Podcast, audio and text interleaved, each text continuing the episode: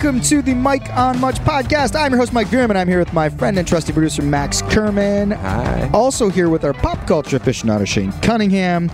And today on the show, we have singer, songwriter, Grammy winner, Jason Mraz. Uh, the truth is, we did this conversation quite a bit ago. We'll get into why we did it and how we're excited to uh, present it for this episode. But before we get to Jason Mraz, guys, there's lots going on. Max is about to go on the road. I guess we should promo the Crave show. Go go on Crave. You get the first month free, I think, if you sign up. Yeah, if you, uh, it takes no time at all to sign up for Crave, and also uh, you get a bunch of other great programs. It's not just the Michael Mudd Show. You- Game of Thrones, Yeah. all the Oscar nominees from last year. and just Uh, cancel it after a month. Yeah. Just, Yeah, man. if you remember that, it's free and it's a lot of really good stuff. watch our episodes, binge some Sex in the City, some Sopranos, Exactly. some Letterkenny. Yeah. Also, um, one other request is in iTunes, leave a comment.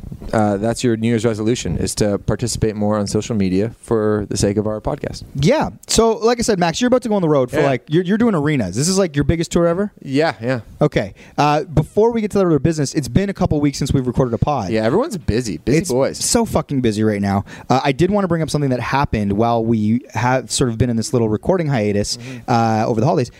Fiji girl.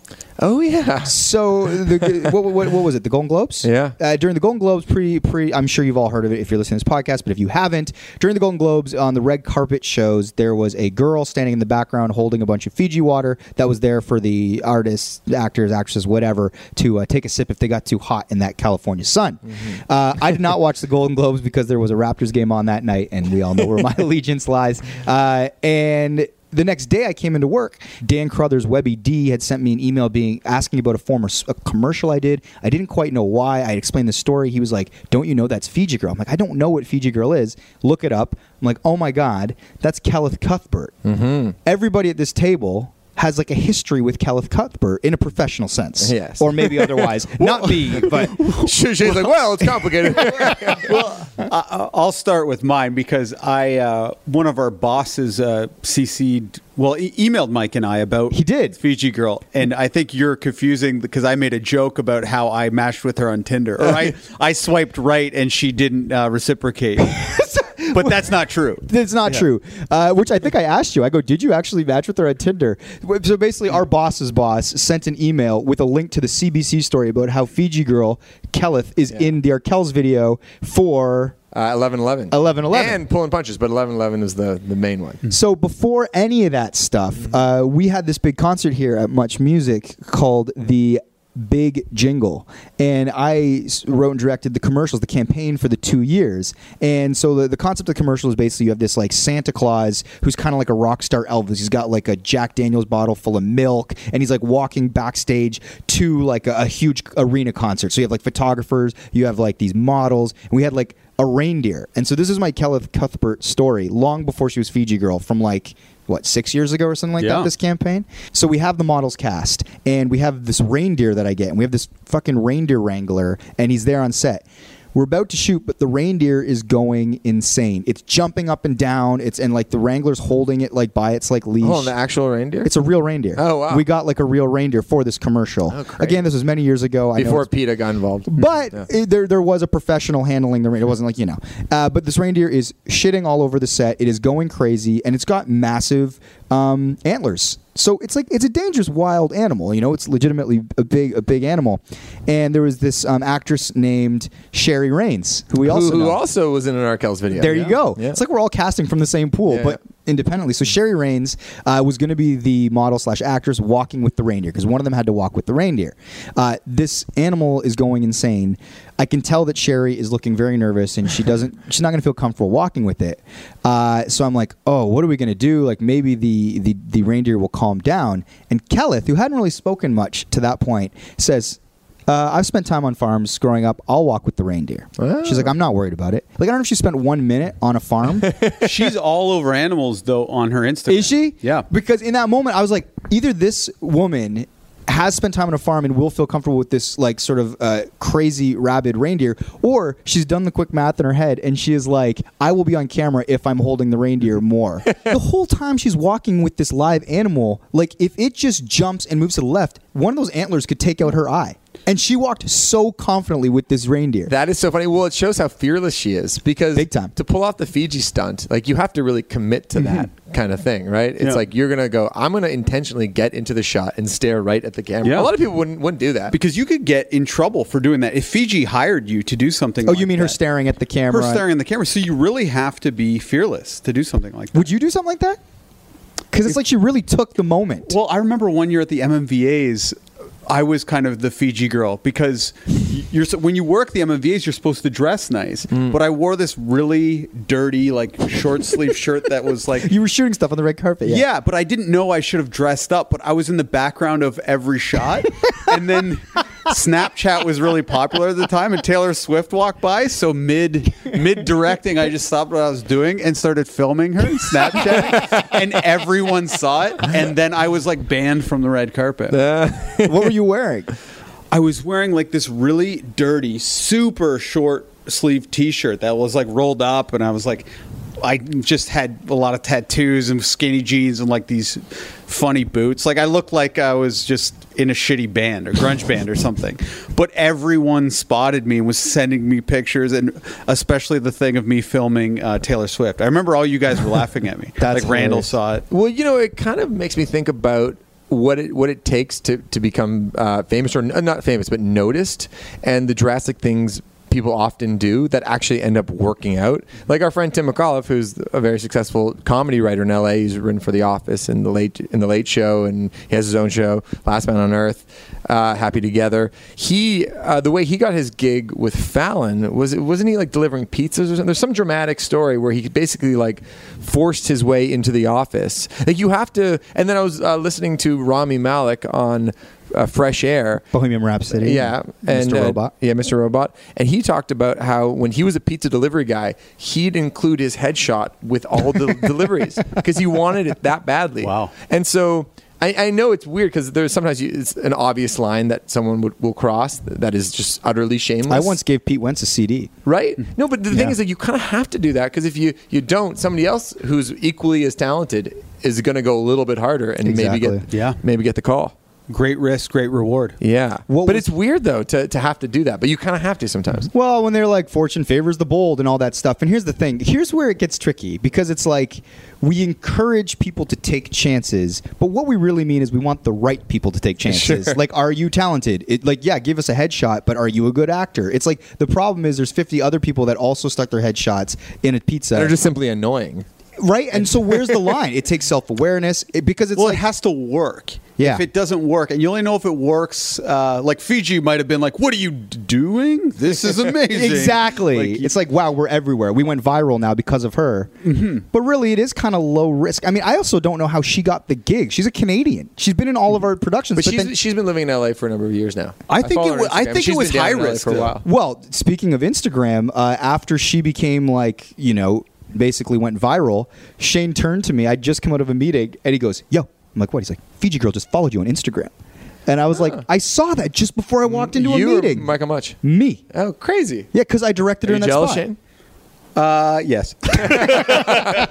So, so, so she followed me and then added me in a clip of this commercial I directed from like four years ago. Oh, crazy. So I was like, oh man, what up? And then uh, Shaney's like, we got to get her on the show. So I'll, I'll DM her at some point. We'll get this. So Joe D, who uh, directed the 1111 video, texted me that morning after the Golden Globes and was like, "Hey, do you see this thing with Kelleth and Fiji water?" And at that point, I hadn't heard about it. Uh, so, and then I Google it, and of course, there's a bunch of news articles.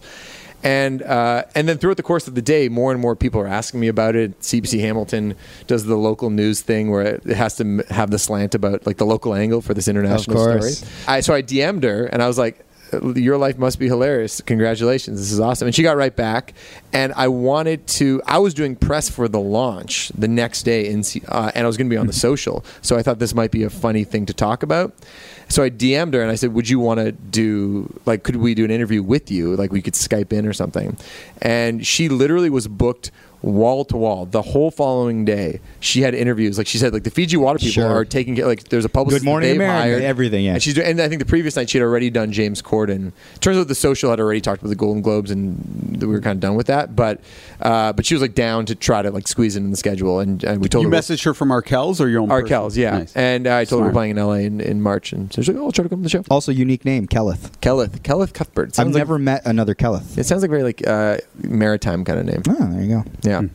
So Fiji girl, we all girl. have. There's our six degrees of separation Yeah. with uh, Kelleth Cuthbert. Yeah, and I just like the idea that like you know a Canadian going down to LA to like try to make it work, and then getting this big break where automatically it's like you have so many more opportunities. Oh. Just people are knocking on your door. You go from like you know trying to get gigs and just sort of being a working person to people knocking on your door. Well, it's like it's the great. She jumped the line. How do you skip the line? You know what I mean, or how do you get noticed? And, Yeah. and you know, she turned that gig into something. Do you think that was planned out by Fiji? Like meaning like stare at the cameras, or do you think she grabbed? It's grabbed a it? crazy move because it did have some blowback. Um, what's Jamie Lee Curtis? Jamie Lee Curtis was not happy with Fiji Girl. In Why? fact, she tried because she doesn't want to be part of the uh, commercial. an advertisement. She's Uh, like, "Don't yeah. shoot me." Any-. It's like, yeah, chill out, Jamie Lee. Have a yogurt. Well, calm she down. she wants to choose the advertisement she's a part of. Fair enough.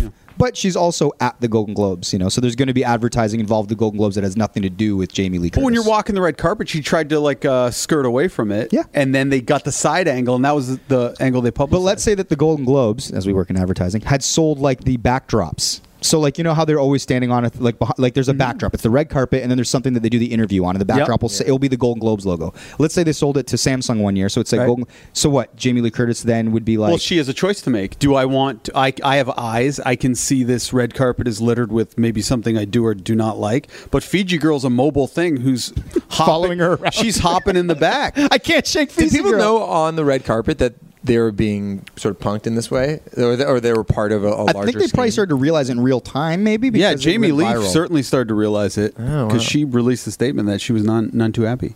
but I wonder if uh, great question, which I would love to have answered. Did Fiji uh, make her do this? It seemed like the following day Fiji was involved in her press. So I don't know if like you know. Oh, Fiji definitely liked the result. Mm-hmm. It's just were they like, hey, hot photo bomb every celebrity? Well, speaking of uh, branding exercises, um, Oh yeah, I wanted to ask you something. Where I'm not sure if you're about to go into it. I might go ahead.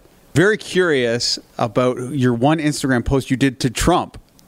Oh, you, you posted a photo of The you wall. at the wall you're Oh, taking sure. on, What about it? I was just wondering whose idea was that. Tony t- Tony actually uh, came Wrote up the with that. copy? Yeah, Okay. Tony was like, the, the caption should be that. Here's your fucking wall, Trump. And you added Donald Trump. yeah, I thought that would be kind of funny. But did you get did you get any negative uh, feedback? I feel like so many like liberally people like just at Donald Mm-hmm. Trump that even the Trump trolls are just like I can't keep track of all this stuff. You know, Because unless I misinterpreted, you're helping Trump with the wall. That was it was a joke. Oh no, but that's not. The, I'm joking. Oh, you okay. clearly aren't helping him with the wall. Your post was very pro Trump. yeah, That's what we're getting at. Uh, fascinating. But there was no negative comments? I didn't see any. Man. because Mike and I were like, "Oh, this is good." Th- like we were like, "This is the new Gillette ad." Like I- this is either this could get some blowback. I would have enjoyed that. Mm-hmm. Uh, well, on a slightly uh, less controversial subject, I, I got home the other night, and as I was coming into our apartment, uh, it's like a house, and we're on the second floor. I could smell something on the first floor that smelled really good. Like it was, it smelled like it was like somebody, uh, someone was baking something. Mm. So I don't know our downstairs neighbor other than like meeting them a couple of times, I exchanged phone numbers. He's saved in my phone as down Reggie downstairs. That's all I know It's about like him. girls with uh, Laird. Yeah, Anyone, yeah. Anyone get that oh reference? right, yeah, yes, yes. Yeah, exactly. And um, so I was kind of like just in a goofy mood. Like I wasn't like drunk or anything. I, I was just kind of in a silly mood. And so I just texted Reggie. I was like, "Hey, Reg, what you baking down there?" That's so Max. yeah. And then Lauren's like, "What are you doing? Like, what do you stop? Like, why would you do that?" And then I realized that the only other thing I've texted him was like, "Hey, Reg, do you have a bottle opener?" Wait, th- wait. Sorry, I'm lost a little bit. This is a guy you live with? a guy who lives downstairs In the, the unit downstairs, completely separate. in Toronto. Okay, so you live in Toronto right now? Yeah, yeah. Okay, Yeah, cool. so up at Lauren and I's place. Okay, cool. So it's it's, it's a house, and I we live on the second floor. Ah. I see. Reg is on the first floor. Does he know who you are? This is the thing. I don't think he does. Um, was he like, "I'll come knocking at your door"? Winky face. he goes, I'm like, hey, Reg, what you baking? And then he re- takes about 10 minutes. He's like, hey, just made some pizza. And then I'm go, and then I'm like, fuck, like if he if he had made some like cupcakes or something, or like muffins, or he might be like, Mal, bring up us some muffins or something. You wanted some snacks. yeah, I wanted a snack, and then so I just go, smells good, like with the Uh Oh, the A OK. the a okay. I, I He's left- coming up with some pizza. and then he goes, haha, thanks, dude, Delissio. Thumbs I up. knew it was Delissio. That's so funny. I was like, it's going to be a about this. Delissio. We are recording this podcast in a boardroom that Shane and I literally, as part of our day jobs, were just brainstorming uh, another product, which was not uh, Delissio. We were brainstorming a campaign, and somebody brought up uh, like that the, the commercial where it's like, uh, it's not delivery, it's Delissio, and I said.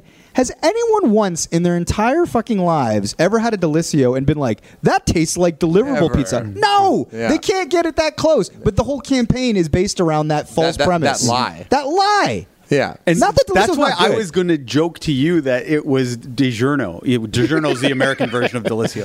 Anyway, So, and then, and by the way, like, even if we wanted a slice of Delissio pizza, which is like a five dollar thing you get at the grocery store, mm-hmm. we couldn't even do it because Lauren's on this restrictive diet and in solidarity. I'm eating whatever she's eating, and then I'm like, haha, knew it, enjoy. And then he goes, thanks. I would have offered you some, but we unfortunately finished it already. and we just, I'm like, I'm like, no, no, that's not what I was getting at. Just smelled nice. Hope your day was good. Oh, my God, and he goes, no worries. Always happy to share when I can. Hope yours was too. so anyway, please tell me it ended You're crossing boundaries. And when you say we, who do you happen to be eating the pizza with? Is there a new person in your life? Well, he has a girlfriend uh, that lives with him. So then, so I thought this was kind of silly. So I took a screen cap of like the first part of the the text message and just like threw it on our Twitter, just being like, just making conversations with the downstairs neighbor. Oh, jeez. So then, of course, somebody from Delissio sees that we- we're talking about the Arkells are talking about Delissio, mm-hmm. and goes, "Hey, how can we hook up Reggie?"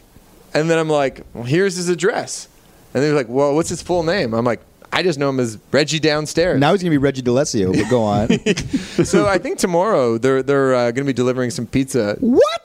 to, to Reg. But I, here's the thing: Reggie might know the Arkell's connection, but he also might be like, "Why is our fucking weird ass Yeah. upstairs neighbor just dropping off like six? Totally. Yeah, like we like it when we're starving, not all the time. Yeah. anyway, so I thought that was kind of funny. That's Wow. hilarious. Man, it's like you don't want to waste those on something like Delissio's nice. It's not a bad product, but it's like almost like you want to be like, don't you wish you'd rather like, wouldn't you rather be talking about like Nike running shoes or mm-hmm. something? We'll get this because the other day on our Arkell's Instagram, I played like a little snippet of a Joel Plaskett song just for fun. I happen to have a bottle of Perrier in the on Ashley's desk, like I was in manager Ash's office, and then Perrier saw and they sent like literally like like tray like what are those things? A called? skid. skid full of Perriers for the office. what? Yeah. Dang. Oh, you should be like, hey, Reg, love that Rolex. Sorry. So this guy's ruined my punchline. There's construction going on outside of this boardroom. this guy's ruining my all right, punchline. I'll, I'll try it again.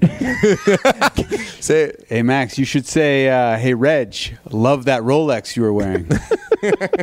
see what happens. And then you Yeah. get a cease and desist from Rolex. Please stop talking about us. We're a premium brand, Arkells.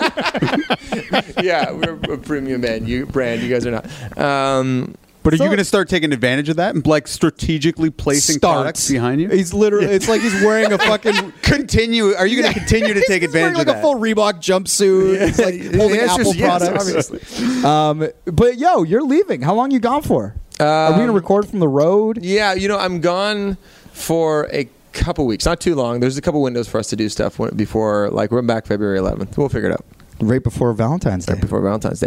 But speaking of the tour, so this other thing came up. I wanted to talk to you guys about, which which I thought was kind of interesting, was about a week ago. I want to say. Jesus Christ, is this, is it It's up? fine in the headphones. I mean, they'll hear it, but it's not as intrusive as it is Okay, cool.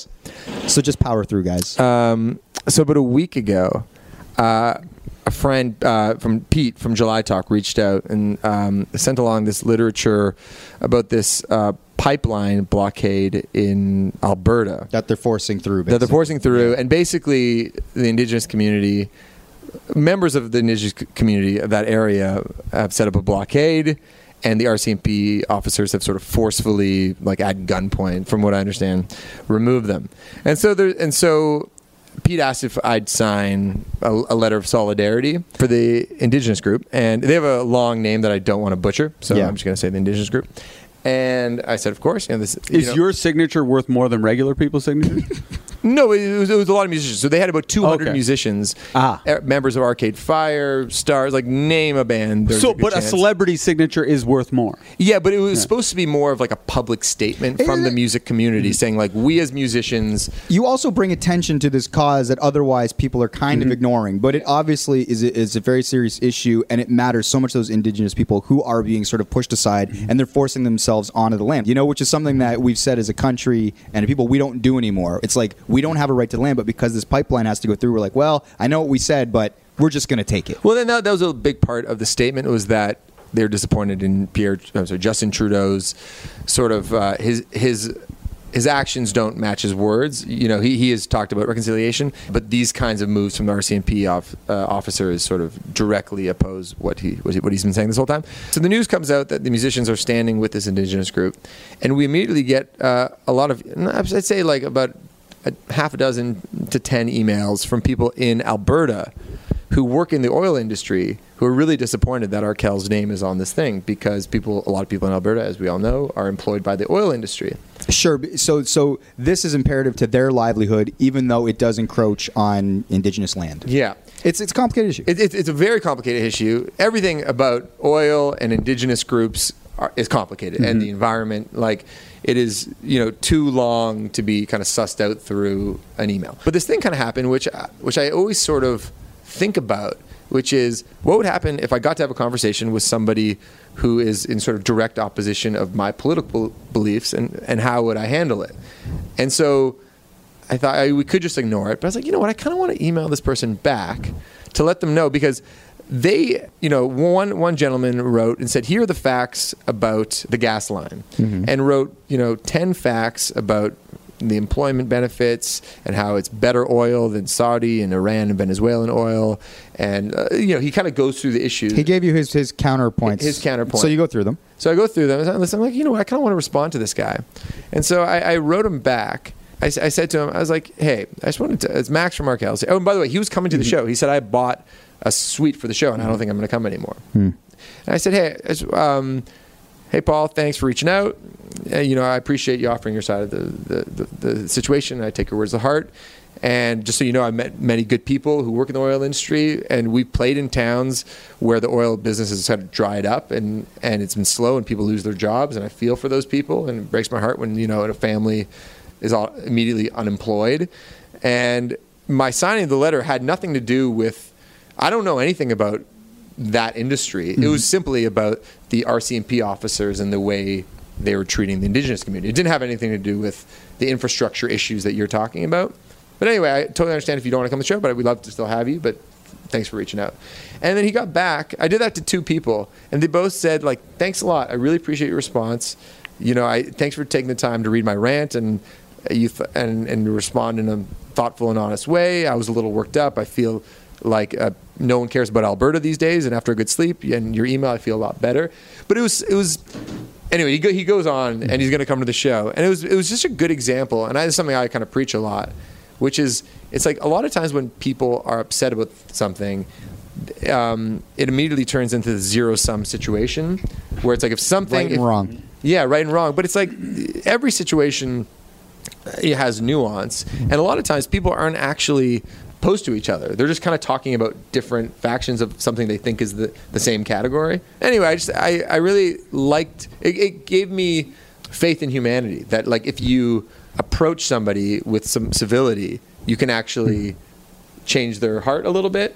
I don't know. I just know- Confrontation could be a good form of resolution. yeah, well, if you confront somebody in a in a thoughtful and honest way, and it's Mm-hmm. not just vitriolic, and you're not just pointing the finger and yelling at each other, because Well, that's typically even- what happens on Twitter. Well, yeah, it works with uh, internet trolls too. If you actually like talk to them normally, they they'll respond like human beings all of a sudden. Yeah, yeah, exactly. Because if, if you think you're just talking to like a a robot on the other side, then people will say and do whatever they want. Mhm. But uh, anyway, I just thought it was just like like it was a reaffirming experience for me. That's that's my story about reading fan mail.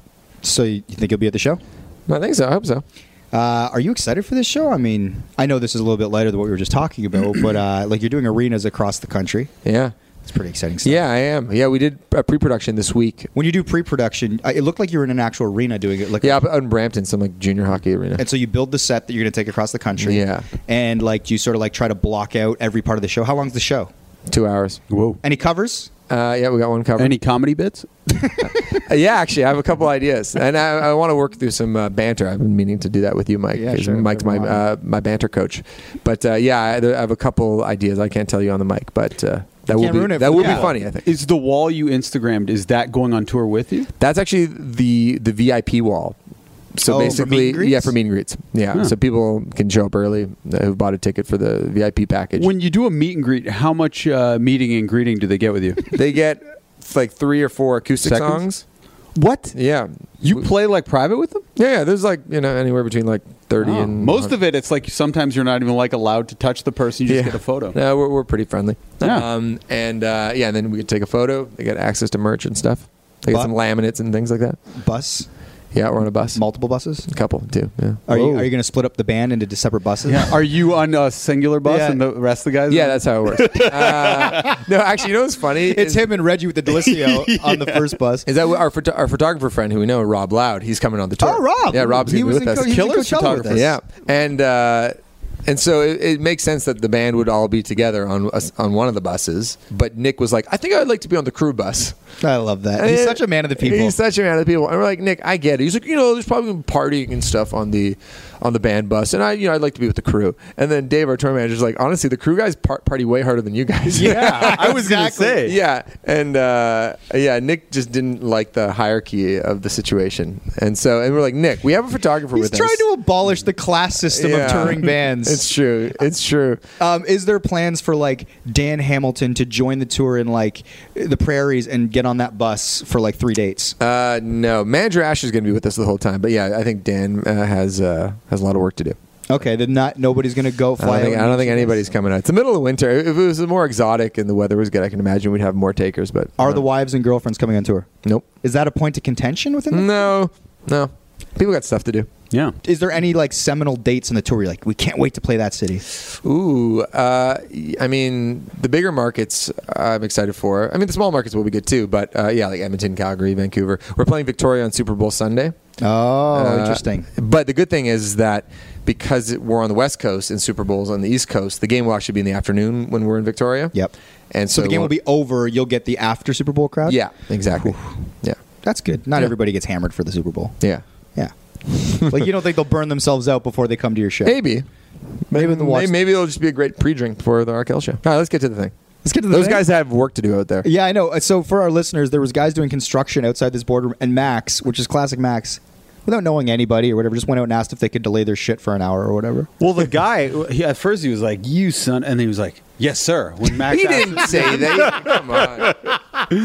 Uh, so today on the show, guys, we have Mr. Jason Mraz. Uh, a little story about this interview that you're going to listen to. We shot this. This was going to be potentially one of the long form sit down interviews for the TV show. But what happened was we didn't want to double any, and because Shane, as you guys all know, I hope you've seen the eight episodes on Crave of Mike in conversation with.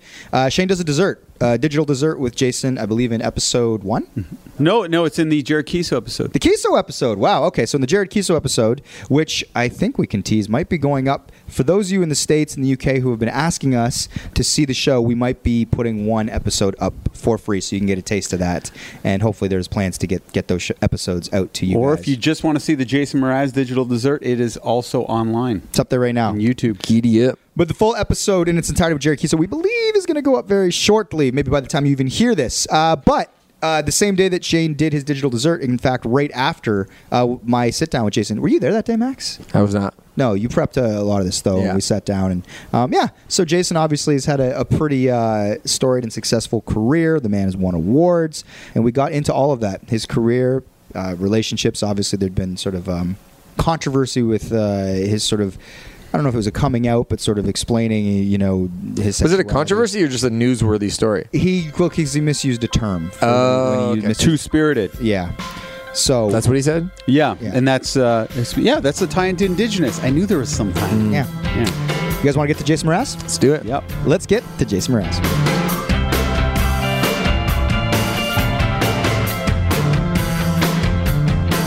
Busy day for you?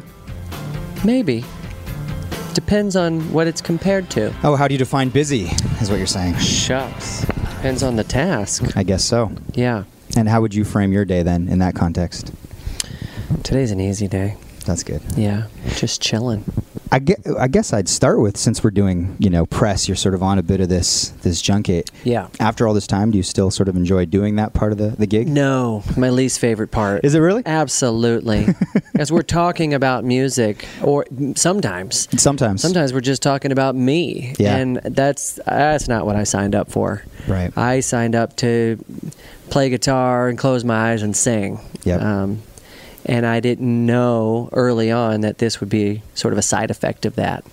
But I've I feel like I've tried to make the best use of it and promote positive things. Yeah, well, Yeah. that's an interesting place to start contextually because I think a lot of people get into creative uh, sort of endeavors, whether it's music or acting or writing, because one, it's a pretty fun uh, thing to do. Mm-hmm. Yeah. And two, you're sort of fulfilling like this thing that you need to do. Yeah. But then at some point, there's a, a shift where it sort of becomes a career or Right. becomes a business. Yeah. Do you remember when you became sort of cognizant of that that dynamic? Uh, yeah, it happened a few times, um, and it would probably be early on, maybe in towards the end of my second album while touring. I just got exhausted Mm. and thought, wait a minute, I'm just working. I'm not having fun, and I'm definitely not being spiritual or spirited about it. Yep. Um, so I took a lot of time off and, and thought about, you know, who I am and what I want to do, you know, and just mainly did my laundry and went grocery shopping in, instead of live on tour where everything is a phone call away, room service, Yeah. or backstage writers. So I needed to get human again. Um, but every once in a while, it does feel like um, a business. But unfortunately, we are all born, at least in North America, into capitalism. Okay. Therefore, food is behind lock and key. So is a, a home. So we're all basically forced to work For essentials. for our essentials, for Yeah, our see what you're saying. basic human needs, Yeah. right? Um, which kind of sucks. So the fact that death and um, our basic human needs are sort of always looming over us, right? Um, it makes life hard. I know I've totally changed the subject on this answer now, I'm with you on this Um, this line of thinking though. but um, I've tried to make my work um, play, and I've tried to make it also uh, educational and or inspiring or healing uh, for those who listen or are following along with my musical endeavors. Well, I guess going like to jump right on that line of thought, your music has been sort of traditionally, uh, you know, very positive. Mhm. You know, you're spreading themes of gratitude and love. They feel very present. Sure. I guess I'm curious, like, where does that disposition come from? Uh, like, is that inherent? What were your folks like? Um, I. It's funny. I, I feel like I only got to know my folks in my adult life, even though they've always been in my life. Sure. Um, but they divorced when I was very young, so I got to sort of hide in their blind spots. So, in my high school years, I could tell my dad I was going to my mom's, and tell my mom I'm going to my dad's, and disappear off with my friends, and not let them know who I am, but at the same time, not really know who they were. But in my adult life, I've gotten to know that they're really lovely people, and grateful people, and kind people, and inclusive people. Um, so I, it must be inherent that I'm attracted to these things. Um, my mom and my grandma and my babysitters always turned me on to positive entertainment or constructive entertain yourself, like pens and pencils and pianos. Yeah. Um, or, like I say, positive entertainment like um, Mr. Rogers or the Muppets, um, things that I could learn and grow from. Um, not just violence on TV or any old movie, you know. Absolutely. They were very cautious of what they showed me. So I think that helped me as well. But the majority of my positivity came from wanting to do more with my music than just say, look at me, look how cool I am. And in my early career, that was definitely a one of the drives Sure. was I can sing, I can write, check me out. But that's not sustainable, and that's a really hard thing to do over and over again. Um, and it just felt awful when it didn't work. You're talking about the narcissistic element in Yes, performing and the pursuit of music because it's like, what am I getting from them? What are they saying to me about what I'm doing? Totally. And how do you shed that as you go forward when it was a driving factor in the beginning? Exactly. Uh, but I think it's normal for a young person to want to declare that, well, to, to stand out and say, look at me. And, you know, I, I, I did it to try to shine brighter than my bullies in high school and the girls that rejected me in high school. I wanted to shine and say, oh, you should have been my friend because look at me now. Yeah. So the narcissism was strong. But um, right around my, I guess, exhaustion after the second record, I felt like I there was a greater purpose I needed to serve, and I discovered gratitude, and I discovered transformative language, and I discovered yoga and meditation, and I thought, wow, life is can be deep, and we can transform, and we can. Um, through the power of positive thinking, transform our own life experience, and maybe if that's possible, maybe we can help others transform theirs. Well, that's a fascinating thought to me, especially to try and sort of um, maintain those values and outlook in the business that you're in, Mhm. because it's an extremely competitive business. Very. And I think anyone that's been in the business, you know, you've been there for, for a while, Mhm. you know how the game is played. There must be an inherent competitiveness, or have you truly sort of shed that in some way? Because I'm always like, oh, if you're there that long, it's like I still care how the song or the record does or anything like that. How do you navigate that while trying to sort of maintain this sort of purity that you speak Mm. yeah. of? Well, the first thing I did was move out to the country. So I don't live in LA. I don't live in New York. I don't even go to those towns unless I have to. And and by doing that, I feel I'm more connected to obviously nature and what I hope is you know the real humanity, real the real grace of humanity, um, and the real suffering of humanity. Because suffering in the entertainment industry is not real suffering; that's competition. Yeah. Um, and so then I create works that I feel are special and profound to me. Um, then the competitiveness shows up when I'm submitting songs to the record label, and they say, "Well, this one isn't great for radio." You know, mm-hmm. or we need something a little more upbeat to cut through this and that and that. So, I do experience it every once in a while, but I don't feel it directly with like artist to artist. You know, I'm never chasing anyone down to slow them down. but you still have that sort of nugget where you're like, no, I think the song is good enough to go to radio. Why are we navigating this conversation? I'm trying to just put out, you know, work that I think is pure and what I want to say at this moment. Exactly. But then you're dealing with this mechanism. Yeah, exactly. But luckily, the the mechanism that I work with at Atlantic Records and Warner Music uh, in general, they've they've helped me make great choices, and I've turned in some things that I thought were profound, and they said, "Well, I think you can do better than that," and I leave feeling rejected, like as if the world is competitive or the music industry is competitive. But I realize, no, it's only because they want me to be a better writer and be a mm, um, something. I, I, guess they want me to raise the bar, and so that's actually helped me over the last 15 years. Is by having, you know, management and A and R, um, a great label support, um, people who are patient. They're not forcing me to just put out anything. Um, they're allowing me to to really unearth something unique. How much will you push back and say, actually, I think you're wrong? Or, you know, at this point we disagree. And at the end of the day, I guess Jason Mraz, you know, you, you, you get to decide. Yeah. Are you someone that will take that information and go, you know what, I am going to go back to the drawing board. I trust your guys' opinion. Or are you someone that goes, no, no, no. At this point, it's like we're, we're moving forward. Right. Uh, it's a little of both. I mean, most of the time I'm fine. I'm like, okay, you know, with my tail between my legs, I go back to the studio and cry a little bit and write some sad songs, and then eventually Legitimately cry? healing. Yeah, Yeah. sometimes, yeah. Yeah. Because it's just exhausting. You know, you put you have to break your heart open to write an album, and to know what these songs are going to serve and what purpose they hold and what their messages are, and make sure the music is beautiful and and when and you put a lot of time and money into these efforts and these works and to have them never be heard is really frustrating and so if i really believe in a song and no one's getting it yet i just take it to the stage and i let the audience decide. And if an audience starts to laugh at the song and clap along or sing and request the song then I actually have, um, I guess, scientific evidence. Sure, that- a truly democratic yes, song. exactly. That this needs to be on the album. Yeah. That is essentially the story of "I'm Yours," isn't it? Where basically the song was on an EP or a B side Sure. for people that aren't familiar who are or maybe listening That's or right. watching. Uh, and then you were playing it at shows, and it became like literally just a fan favorite. Sure. Yeah. So I had written it before my second album, so in 2004. Um, and it didn't make it onto that record, but I knew there was something special about it. How come it didn't make the record then?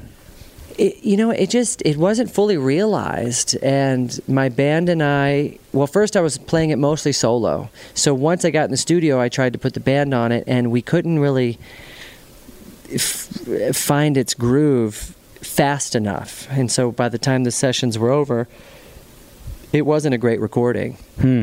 So I said, I'm just going to leave it as an acoustic song on something that um, used to exist. It was called MySpace. and it was on my MySpace page, which was the first of its kind that I could control the music that was streamed. It was five songs that we could upload. And I felt I had tremendous freedom in that and power. So You could also put the one you wanted top, so it would play top. automatically, exactly. right? So I put "I'm Yours" on my MySpace page, and I didn't know this, but Hawaii started playing that on their radio. They picked it up They picked it up off the MySpace. off the MySpace, and someone in Sweden did the same. They picked it up and they actually released it without us knowing. Thank you, Sweden. Yeah, it was out for a long time before I ever ended up in Sweden. And I'd been playing the song for maybe two years at that point, and I'd never been to Sweden. So I said, all right, well, this will be one of those shows where I introduce myself and play some songs. And when I played I'm Yours, they sang it like it was the Swedish national anthem. I said, what is going on here? Yeah. Like, did you guys know about my MySpace page? And we found out that no, this had been a pretty popular song that was shared by people. So it was that moment that we said, all right, next time we're in the studio, we're recording I'm Yours. And all we're going to do is put a drum loop on the MySpace version, which is not what we did, but we that was the goal to make it sound like that. You know, it's interesting. We were talking a, a bit ago about the sort of the business of music, and you saying that when you started out, you're like, I do want to get on that stage and sort of, you know, we all look at so many great frontmen, like whatever Mick Jagger or Sure. Freddie Mercury, and Yeah. there's like a sort of like a, a a conscious choice to sort of look a certain way, present a certain way, and obviously, like one of your looks is you wear a hat, you wear a fedora. Wear a hat. And I was thinking about this interview I, I watched with uh, James Bay because he recently cut his hair. Okay. And he always wore the hat. Uh-huh. You're familiar with the Yeah. look. Mhm. Uh, and the interviewer said there's this thing sort of in music which is like you can tell someone by their silhouette. And James Bay had essentially given up his silhouette. Wow. Do you feel like one, you have a silhouette if you're wearing that hat? Mm. Two, was that a conscious choice? It was a conscious choice because um, grooming is, is not my favorite thing. Sure. So it's quicker to just throw a hat It's on. quicker to throw a hat on, but I mean, my hat love goes all the way back to second grade. I had a permission slip from my parents to let me wear a hat in the yearbook. So I'm wearing a little Greek fisherman's hat in my second grade photo. That's great. Went with my outfit. my stepfather was a hat man, worked at a men's clothing store, like very stylish. So I just always liked that. I thought it finished the outfit.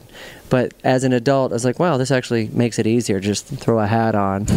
Um, so maybe I have a few silhouettes. I have the baseball hat silhouette and the fedora silhouette, I guess. Right. Um, I did try to shun the hat for a while. I grew my hair really long, Yep. um, and my hats just didn't fit because I had I didn't know, but my hair is really curly and, and it got huge. Uh, so then I would have to groom, and it became I was like, wow, this is the opposite effect I was looking for, and I started getting mistaken for Kenny G. Different places I was going, I was like, this is not what I thought. It didn't help that you were carrying around the sax, but And I yeah exactly. I had a soprano sax in my hand.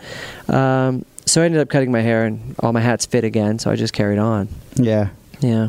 Well, it's so fascinating, like because I think having a successful career in music is so unconventional and rare. It's rare. You know. I was told when I started by my manager, he said, Good luck.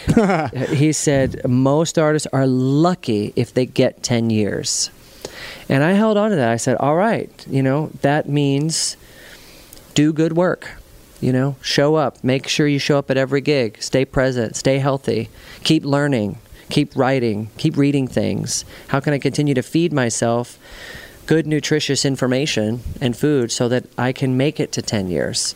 and what is that going to look like and what am i going to do after so here i am at 15 Yeah. plus years to me it feels like 20 because i quit my last job in november of 1998 to pursue music and i've been living on music since then so i feel very very blessed Well, you know, when you talk about those early days of living on music and how do you define success? Is it selling, you know, 30 CDs at a coffee shop? Is it a record deal? Is Mm-hmm. it so and so?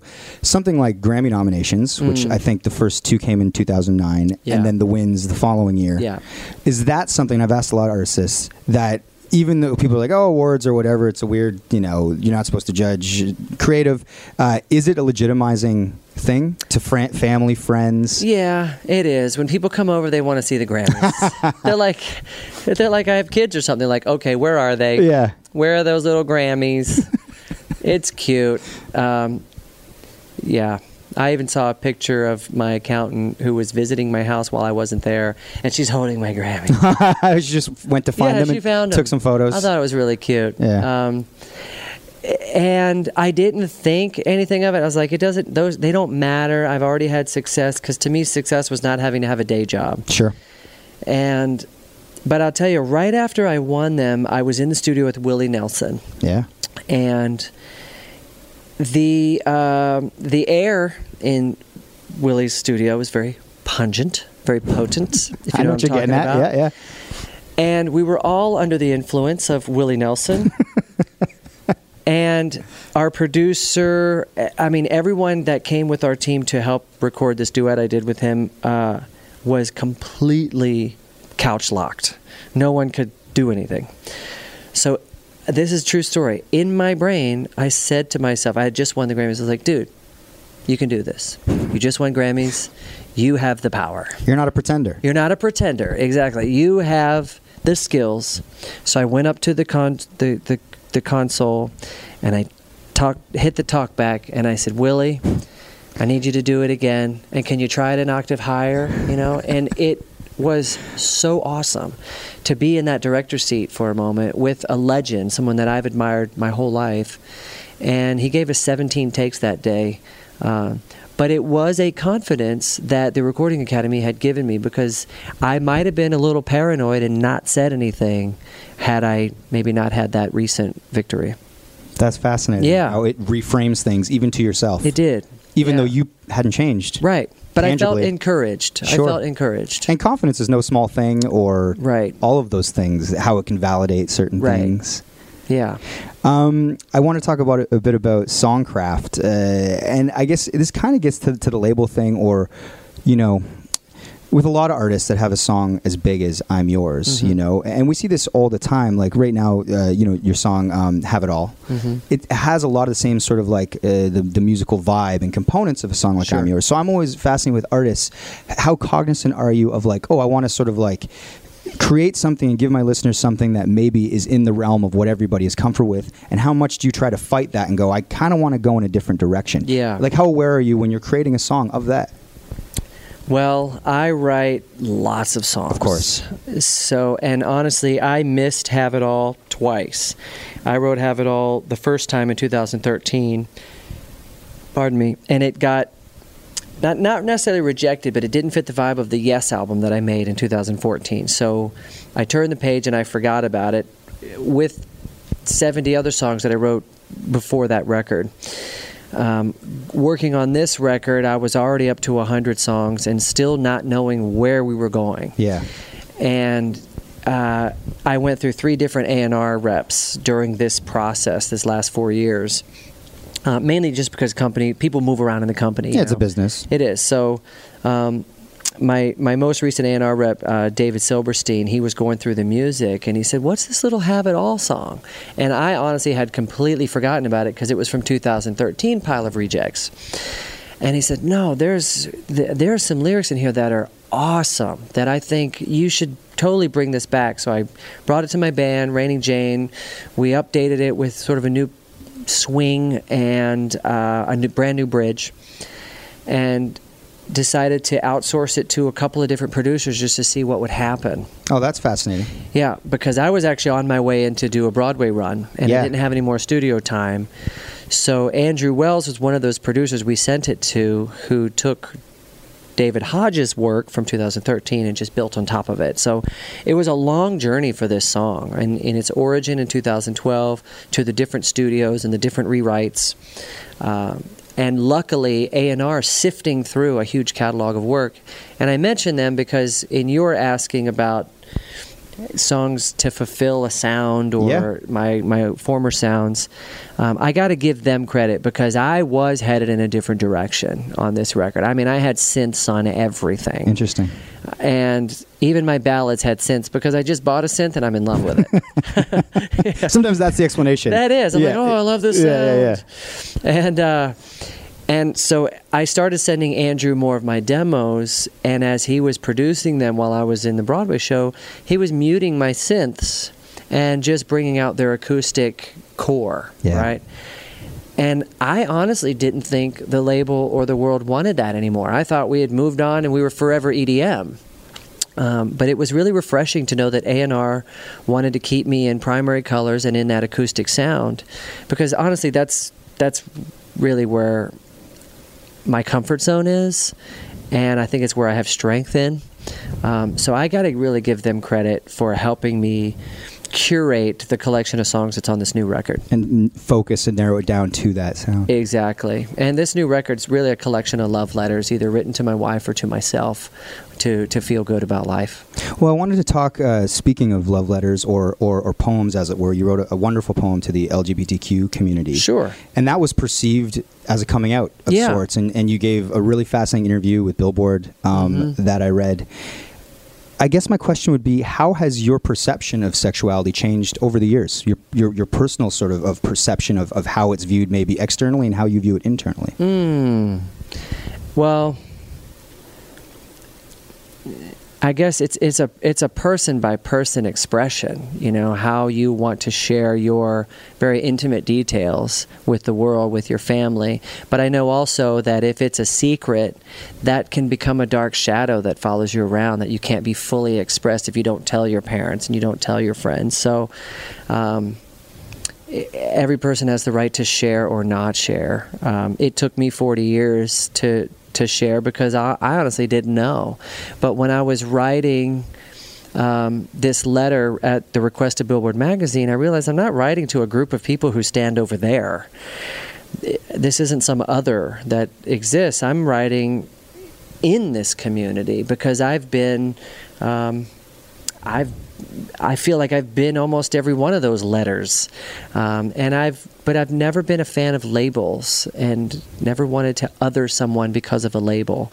Um, but I just felt in that letter writing that I couldn't sign it as if I'm talking to a group of people that weren't me. You know what I mean? Like like like an ally or, or an other, like like outside of that community. Yeah. So I signed it. I am by your side. Yeah. Um, play on words, bi by your side, and and it felt great. And um, my my core community and friends they know that, but it's not something I've ever gone public with because I just felt like it was never it was never asked or or um, I didn't ever think it was important because I don't feel like I'm the sexy artist. You know, it's not really important what my personal life looks like behind the closed doors. You know, but um, but I'm glad it happened. You know, I'm glad Billboard gave me that invitation and I could do that. Were you surprised by how voluminous the reaction was and, and how people did latch onto that? Oh, you know, Oh, I didn't really notice side. the volume. sure. Yeah. Um, but if uh, has it been voluminous? I think so. I think if you you know you you do uh, like you look at Google, it's like this has now become part of your Oh, bio. That's true, what I mean. True, you know? true, true. Yeah, um, it, It- it did starts make news. one. Yes, yeah, exactly. It did. Um, you know, I'd also like to actually add that um, I misuse the term two spirit. Um, it's something that my wife described to me. Um, my wife's great great grandmother was Cherokee, and so we glean knowledge from Native American culture. Uh, but I did misuse the term two spirit, which I was misled to believe it was anyone that could love a man or a woman. But Sure. in fact, it's a sacred term for Native peoples that describes more of a third gender. So, um, anyone who's listening, I do apologize for that misuse. I guess another question I would have is like you know when when you mention and so people are going to have sort of like their own constructs of how people maybe should uh, live or go about their business and like you said everything is a personal choice but for some people there might be a confusion in like oh he has a wife and then he's also they've navigated this. Hmm. Do you think that those preconceived sort of constructs can be changed and people people become okay with wh- however people choose to live through conversation and example? Oh, definitely, definitely. I mean, my wife is one of my greatest teachers, and Right. she's probably, um, you know, she's told me that, um, well, she's she showed by example that to really love someone is to give them the the absolute freedom. Um, to be themselves, to be their fully expressed self. Otherwise, you're limiting someone's life experience. I mean, we're only here for a short time. Remember, like I said earlier, death is always hanging over our head. Certainly. We don't know when the end is, but there's no reason to hide or hold back um, our love for anything. Um, conversation definitely helps. You know, when you share uh, your suffering or share your secret, it's no longer suffering, and it can be celebrated. And um, um, gosh, what was your original question there? Basically, if you can start to change the way people think um, by speaking about it, Yeah, definitely. It becomes less taboo. right? Yeah. And unconventional because then you go, oh, that's Yeah. their situation, and yeah. they seem very happy. Yeah, I mean, my wife and I we adore each other, and we're in a partnership because we have a we have a lot of things we share in common, and a long game that we're both playing together. You know, we know the context of our of our marriage. We plant trees together because we know we want to watch these trees grow into these old, magnificent trees. So we have a long game, and you know the adventures that I've had on the side with men while I was dating my wife um, were were a little bit of like um, uh, I need to know about myself before I marry someone. I need to know fully what I'm how I'm going to feel in these situations. So um, I would come home and tell my wife about him, you know, and she would be there to. Um, just listen. Are those difficult conversations, or is that the nature of your relationship? Uh, difficult conversations at first, but the more you practice them, the the easier they become. And the first thing I told her was that you know while I had this experience with a man, it could have also been with a woman. So I wanted to make that clear that that my seeing someone else during our courtship.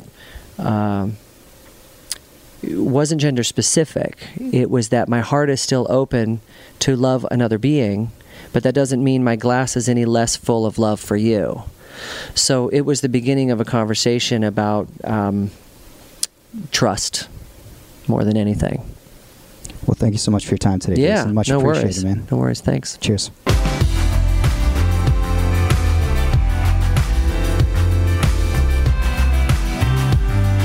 Welcome to the dessert, everybody's favorite part, where our pop culture aficionado Shane Christian Cunningham comes on. Max and I don't know what he's going to talk about, uh, and he just lays it on us. So, Shaney, what do you got for us? Okay, I won't lie to you guys. This story has lost a lot of steam, like a ton. Normally, it's like I got a magician in here. Or we're playing some game show, or Yeah. I'm seeing how bald I am with an expert. But this is actually it was a story that kind of happened. I was like, ah, this could be good for a little story time section. Mm-hmm. But I honestly, I don't have it all laid out perfectly in my mind because this is from a month ago uh, Okay. when I was on vacation. Oh, right. You went away down to Florida. Yeah, and I just thought we were going to record sooner, but Oh, I yeah. digress. I've been wondering about this. Yeah, so I'm going to show you. There is four pictures. So just scroll four, and then you'll get a picture of noodles, and that'll be the. Can we turn the lighting up a bit, or, or do you guys like the lighting of this? I like it. I, I like it. Yeah. Okay, I'm- never mind, never mind, never mind. Okay, so we're going for, for so right now we're looking at photos. Should I describe them to the listener, Shane? Yeah, Sure. This is Alex leaning forward. Your wife, she's got her hand uh, on her chin. It looks like slight dis- dis- Oh color, shit! yeah? Okay, Oh, you her know eye- I didn't even her- notice her the eye. eye. I thought Yeah. that was like some smoky eyeshadow. Okay, wow, that is a very very black eye she has. Wow. Ah, so basically four pictures of Alex with uh, black eye. Yes. So, my wife's been meaning because my wife has the the blog this family tree. She's been meaning to do a post about this, but I'm like, no, I have to tell this on the pod. Holding her back. So for every day for a month, because she's written this post that she likes, and she's like, "Can I post it?" Can I? And no, no, no. So here I am telling the story of what happened, and here's why I have to tell this. Uh, while I was on vacation a month ago, the Crave TV show was released. So I was like, oh, gee, I wonder when I get back to Canada, am I going to be a celebrity? am I not? What's it going to be like? So everything went. You're gonna have to dump Alex. yeah, exactly. and then everything went really well on the vacation. It was a, a great, relaxing time. I went with my wife's family and my in-laws and brother-in-law. Good looking guy. Get back from the trip, and my wife has a uh, gets this black eye. She was with you on the trip. she just magically got it. No, on, on the this happened actually on the way back from the trip and in the airport. Oh, okay. Oh, I get to my house, my wife has this big black eye, and as I'm, It's a as weird way to. Okay, carry on. what? It sounds like black guy. No, but are you gonna tell us how she got the black eye? Y- yeah, of course. Okay, okay, Max, come sorry. on. I'm going to tell you just the story here. Okay, sorry. it's ordered like a Tarantino film. Okay. We're jumping all over the place. It's like Uh, so I, I get to my house, I'm unloading the luggage, and a guy pulls up, goes Shane. I'm like, hey, and he's like, saw the Crave show, love it, man. I'm like, holy shit, like I'm, it's, it's It worked. it worked. And then I'm like, oh, and Alex is there, and she has this big shiner, and it's like the classic shiner. If someone was to like be abusing their wife in a film, Sure. it's the type. that's of- how they do the makeup. yeah, because then he kind of like looks at Alex. So I introduce. I go, "Oh, th- hey, this Alex is like, yeah, I know." And I'm like, "Oh, uh, she ran into a pole." So her eye, and he's like, she fell down the stairs. "Yeah," and so he's like, "Oh, okay." And I'm You, like, you, hold on, you just blurted out. She ran into a pole. yeah, and then he's like, "Oh, okay," and it just kind of looked like I was lying, right? And then he drives away, like and I'm like, "Oh, fuck, that sounds so." Made up. so made up. And I'm like, oh no, he's going to start telling people. And, and a month ago, when I thought I was going to blow up, this this story made a lot more sense because I was like, I got to get on the pod and tell people. I gotta set the record straight What now that I'm actually happened? And then I I began to realize maybe the show is not as popular as I thought because I. I gained like four Instagram followers, but I lost like eight Instagram followers. Too. So I'm literally less popular than I was before. So I'm not sure if I even need to justify why my wife has a black eye. Well, But I, now we need to know. yeah. So basically, what happened was we got we got to the airport and there was uh, Drugs in her ass. yes, gotta punch him out of her. classic Start story of a family trip. Anyway, go on. So uh, we get to the airport and uh, we're, we're running a little behind. We have our baby Lucy on this trip also. So Alex is like, oh, I have to change uh, Lucy's diaper. Could you run and get us coffees? So I go to a Starbucks. The lineup is huge though, and I kind of know I'm not going to be able to get the coffee. Alex is taking a very long time with Lucy. So I'm like, what is going on? Like, this is taking an inordinate amount of time. The lineup's not even moving, anyways, at the Starbucks. So I abandon the line to go look for my wife and daughter because we're going to miss our flight because it's literally they're calling us to go to the flight. And Alex comes out furious with the baby. She goes, I'm going to kill this woman. I'm like, whoa, whoa, whoa, what happened? She's like, this woman is changing the baby's diaper, but she's changing the diaper like she's at home. She's like, oh, coochie coo, and all that. And she's taking forever and like powdering the baby's butt. Ah. And Alex is like trying to say, like, can you hurry up? Move The along, like- yeah. And the woman just doesn't. So Alex has to go outside and change Lucy's diaper in public. Lucy took a huge shit in her diaper. and it was this, you know, it was a disgusting scene that Alex had to do in like right, public. right in the airport, right on the floor there. Yeah, so we Yeah. hate this woman, and Alex is so upset. I go to just get like a, a shitty side coffee, like from this little like kiosk, but then the cash register is not working. Oh uh, my. I can't even buy the coffees. So we just go. We sit in the airplane, and the woman is sitting with Alex's parents. Oh. And Alex is like, that's the woman. That's the fucking woman. And the, the woman has her baby, and the baby is crying the entire time. Is Lucy crying or she's No, Lucy's like uh, a perfect baby when it comes to not crying In public. situations where you don't want to cry. She will never, ever cry. So at the end of the flight, everyone's coming up to Lucy in front of this woman who had the nightmare kid and saying, You have the best daughter I've ever seen on a flight. Like, oh my goodness, she's so good. This is the best baby. And everyone's making a scene. Taking photos with her. Everybody's. Yeah. Can I have your photo? Yeah, bring it in. Do you mind taking and, and this woman is psychotic i begin to realize like she's really getting jealous of the Ah. adulation my daughter's getting So we go to leave. I assume I'm never going to see this woman again. So we, we have our declaration forms. We're going through customs. And I kind of butt in front of the woman. and the woman's mom goes, Oh my God, we're all going to get there at the same time. People are butting in front of you, talking loud so I can hear. and she goes, Run them over. I'm like, Run them over. She has the. Uh, Oh, the push carts. yeah, the baby cart. No, Oh, like a a stroller? She has a stroller, and th- this woman's mom said, whispered in her ear. She her puts ear- the hit out on you. Yeah, to say run him over. so I'm like, okay, Get let- 'em. let's see what happens here. Sure enough, she runs over my ankle Oh, steam. if you get hit in the Achilles too, man, that's like that's no joke. So I heard it. So I just pretend like I don't notice. I just keep going. I'm like, fuck it. I'm not even going to give her any acknowledgement.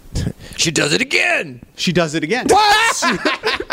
But I'm like, eh, fuck it. Whatever. Just not say anything. Never see him again. like you don't want to give them the satisfaction that she's hurting you. No. You're not. You're not even gonna say, "Oh, s- excuse me, ma'am." Like you just, you're not acknowledging it. You're just letting no. her hit you. exactly. So we get questioned or whatever why we why we landed. Sure. Did you buy anything over this amount? Yeah, and then we get our luggage, and uh, you're supposed to keep your declaration form. Yeah, you're supposed they- to still hold it. Some people who don't travel a lot will sometimes discard those declaration forms after they get through the questioning period. Totally, it happens. Yeah, but you need that to get out of that luggage area. Right. That's your last exit with the little signature. Yeah, so we have a shit ton of luggage. We have a baby. I'm, I'm with Alex's entire family, and her brother threw out the declaration form. But he's a world traveler. Like he's been everywhere. He travels like all summer long. He goes, "Oh no, I threw out my form." I'm like, "Yeah, I saw you shred it." Like as a joke. Like obviously you're fucking with me. And he has a very dry sense of humor. I can't tell he's kidding. Anyway, turns out he's serious. So as we're leaving with all the luggage, he says, "Oh, I don't have my declaration form," and he gets stopped and he gets detained, mm. and he has to go back in the room. So I go, "Oh no, that's my brother-in-law. I have to go back and get the luggage." They go, "No, sir, keep going. You can't go back. You can't go back." I go, "Just let me grab the luggage so I can at least pack up the van while he's getting questioned." They go, "No, I can't do anything." And Alex has the baby, so she goes, "Oh, I got to change the diaper, and then I'm going to put the baby in the minivan because my father-in-law is waiting to go, and he has no idea what's taking so long." Ah, So I'm like, I know this is going to take a while, and I'm like, oh, there's a Starbucks there. I'm going to get Alex her coffee, so she'll she'll be happy. So I, I buy two extra large coffees, and I'm just waiting there for like half an hour. My brother-in-law comes out, and he's like, oh, that that was annoying, but yeah, it's fine. We didn't have to pay any penalty or anything. They're like, where where's Alex? I'm like, I don't know. So I put down the coffees because fuck the coffees at this point. I put them down, go walking. Then Alex comes running. Oh, okay, yeah, I know where John is. I know where John is. I'm Does like, she, okay, have, good she has Lucy at this point. she had already dropped off the baby with John, my father-in-law. So she was when alone. she came back, it was to get me. Yep. I'm like, oh, I, I got you two coffees. They're way back there. She goes, thank you. So she's running back to go get the coffees, and we're all going to John, and we're quite a bit ahead. And then we get to the van, we pack it up. It's like, where's Alex? I'm like, something's wrong for sure. I, I know something's wrong because it's taken her way too long, and we didn't walk that far away, and she knows where John is. So I go back to the airport, and Alex is on the ground, passed out with everyone around her, and covered in hot coffee. like, luckily, it's not scalding, but she has coffee all around her, and it is a scene. And I'm like, what happened? What happened? Like, and she's clearly super hurt. And they're like, she ran into a pole full steam with the two coffees because she's running trying to catch up. And then the woman from the plane walked by and they're like, like, like kind of like a karma, like you got to be a nice person or else this shit happens to you. That is the worst. Did you see the woman Yeah. at that point? Okay. Yeah, yeah. And she was like giving me like the karma's a bitch type thing. But yeah, my wife did run into a poll for my four fans that I've uh, gained since the Crave show. but but now it's all healed up, so I don't even, really I didn't need to tell the story because So she did run into a pole. luckily the coffee had been sitting there for half an hour and probably cooled down. yeah. it was still hot though, and she did have like burns all over her uh, her chest. Well, we should. I mean, you're not exaggerating about the way her eye looked. We'll post it maybe on Instagram when we put this episode up so people can see. Yeah, it was quite the scene. Man. And if you could, I don't know, maybe mention something about Starbucks and